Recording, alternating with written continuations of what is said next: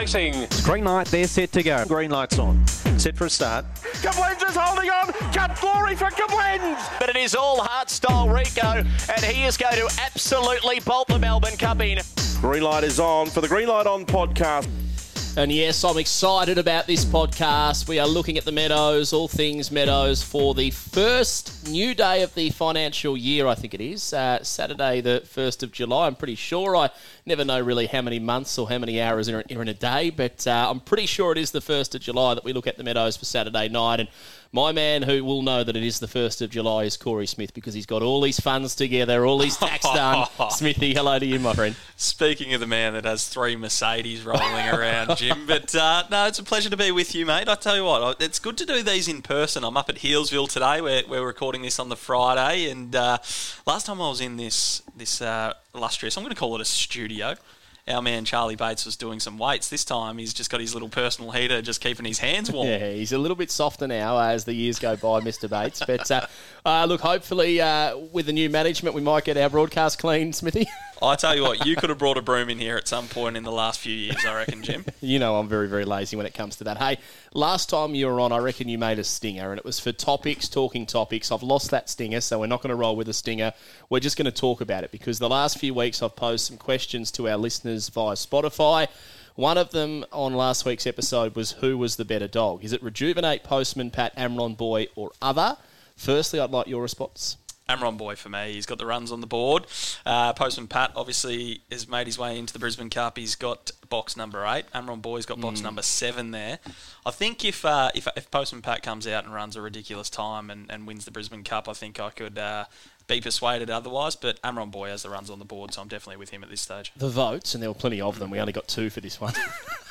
they both went with Postman Pat, um, and I, I tend to agree. I, I, reckon he's a strong version of Black Magic Opal, and I reckon that is uh, that is as good as you can get. And I just love the story coming from New Zealand, having a crack. Uh, we are hoping to put together a podcast. I haven't spoke to anyone yet, but uh, if he wins the Brisbane Cup, I'll be knocking their door down for a deep dive. But uh, just rolling off that, Braden, a loyal listener of the show, he reckons Postman Pat in his early career is the greatest dog he's ever seen.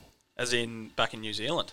Uh, or possibly, is he talking I'm about like sure. since he's come to Australia? He might have to elaborate on that. He's been absolutely ridiculous since he's come to Australia. Mm. He's, uh, dare I say it, we always use Fernando Bale as the benchmark for these sorts of greyhounds, and that's what he's looked like at this stage. But mm. I'm still with Amron Boy. He's got the runs on the board. He's a two-time Group One winner. Run of the week. Well, he may not be a postman Pat or an Amron boy or even a Fernando Bale, but uh, this win last week from Aussie Rocks I thought was outstanding. It was tough. I don't reckon he had any right to win, and here's how he did it over the 600 metres.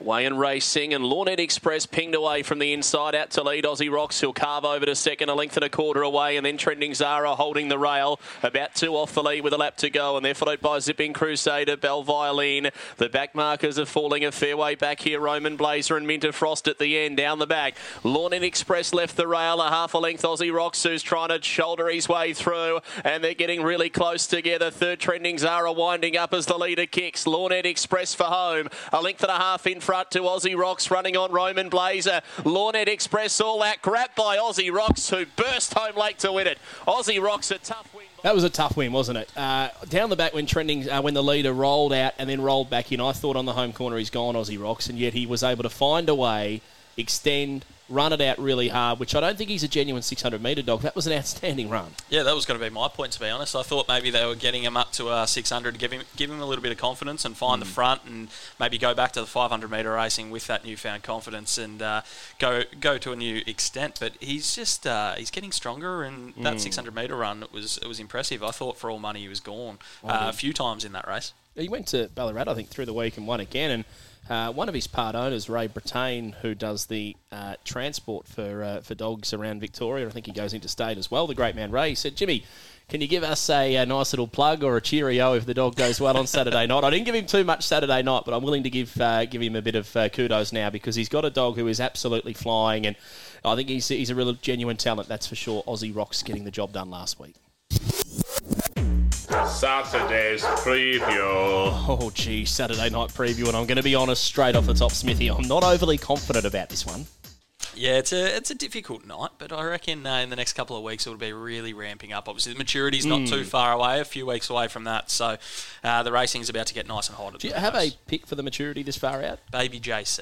You reckon? Yeah, Okay. yeah. There's quite a few good. Talented dogs, Alpha Zulus, Yeah, uh, another one, Trapper and Trooper Tears. There's quite a few that are that are eligible, but Baby JC, who's whelped on the date, Which the is? first of the first, uh, 2021, I think it is. So that makes 2022. them roughly what is 21. It, 30 months old to be. yes, 30 months old. Okay. Yeah, I like that because it used to be younger, didn't it, years That's ago? yeah, yeah. And there's there's different arguments you can make for whether you make it younger or whether you keep it as it is. I mean, baby JC, you wouldn't think that she's eligible for age Yeah. restricted races, but uh, she is. So uh, it's one of those things that you just got to look at each and every year. Give me the winner of race one.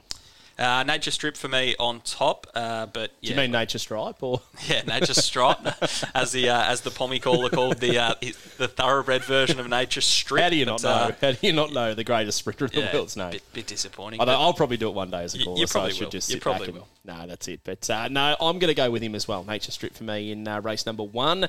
Uh, over then to race number two, which will be the uh, Valet Di O'Neill. Obviously, she passed away, tragic circumstances, and our thoughts are with uh, the whole O'Neill family through this really, really tough time. Um, I, I found this a hard race. I probably am going to go with number one, Xyloid Bale, because of the draw. I think he can just about go through and hold the lead. I've got a close watch on Zulu Blast, who I've got a lot of time for. Zulu Blast run was nearly run of the week. I'd imagine Jim last week as To a, take ground off Winnington Bale, too. Yeah, it was uh, it was a really really good run. I think Questa Bale is probably one of mine, a, a greyhound that has plenty of early speed. So I think without seeing the prices, uh, Questa Bale at an each way play for me. You did give away that we're recording this one at Healesville in the the Royal Broadcast box up here, and that's the stir up taking place in the background. That means we've got about six minutes to get this part of the podcast complete. Smithy, race number three, talking footy next week. Just before we move on to tipping this, do you want to give that a bit of a plug? Are there still tickets available? Uh, plenty of tickets available, so head across to our socials. There's some posts there, or, or give us a call at the club. Um, you've got Wayne Carey, Dane Swan, Harrison Jones, Cody Weightman, Hmm. and Noah Balta coming along. So it's set to be an absolute ripper.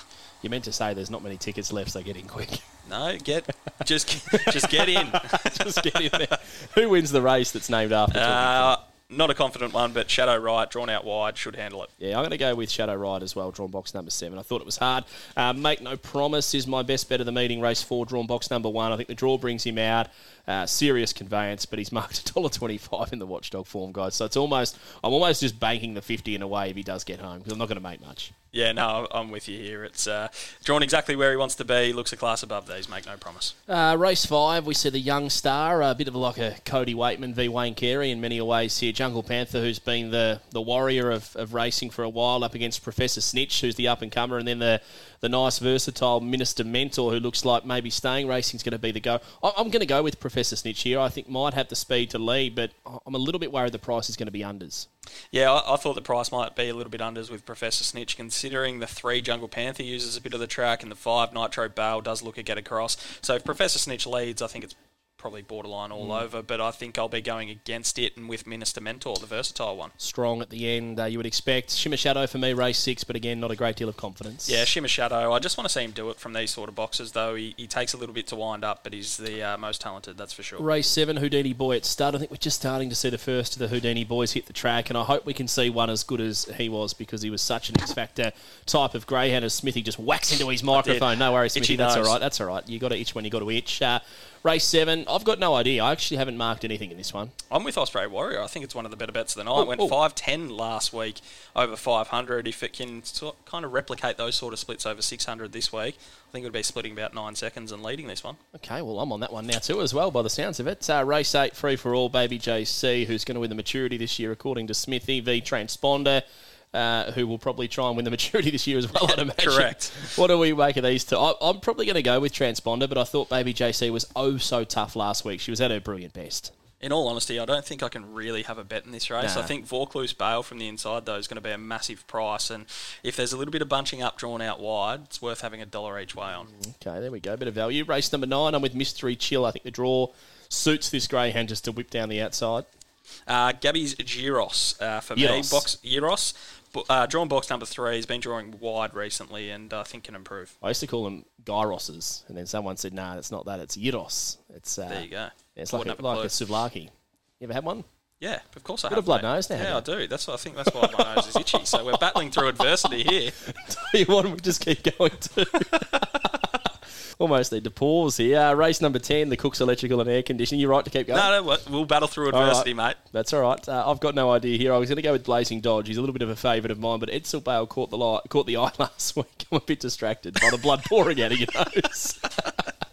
Uh, Mapunga surprise. I, I've got a really big opinion of this girl. Where she gets to from the run, that's the query. It's all about that start. But Call Me Marley loves this race setup and loves the Meadows from box number eight. you better be with Never Be Alone in the next. I, I am with Never Be Alone. So am I. It's just, I mean, for a greyhound that's only won three times from uh, 26 starts, I've Yeah. tipped it a hell of a lot. But I'm going to tip it again. Yeah, I am too. And race number 12, I'm going with the red here. Americano Miss. Mad, mad railer drawn nicely in box one in not the strongest metro race. Yeah, I, think I'm going to be with Americano Miss as well. Not with a high degree of confidence. Obviously, her best is probably a little bit behind her, but as you said, she's a mad railer. Funnily enough, never won from box one. Yeah, it's weird, though- isn't it? Oh. When I saw that, I couldn't and she believe it. smashes for the rail too.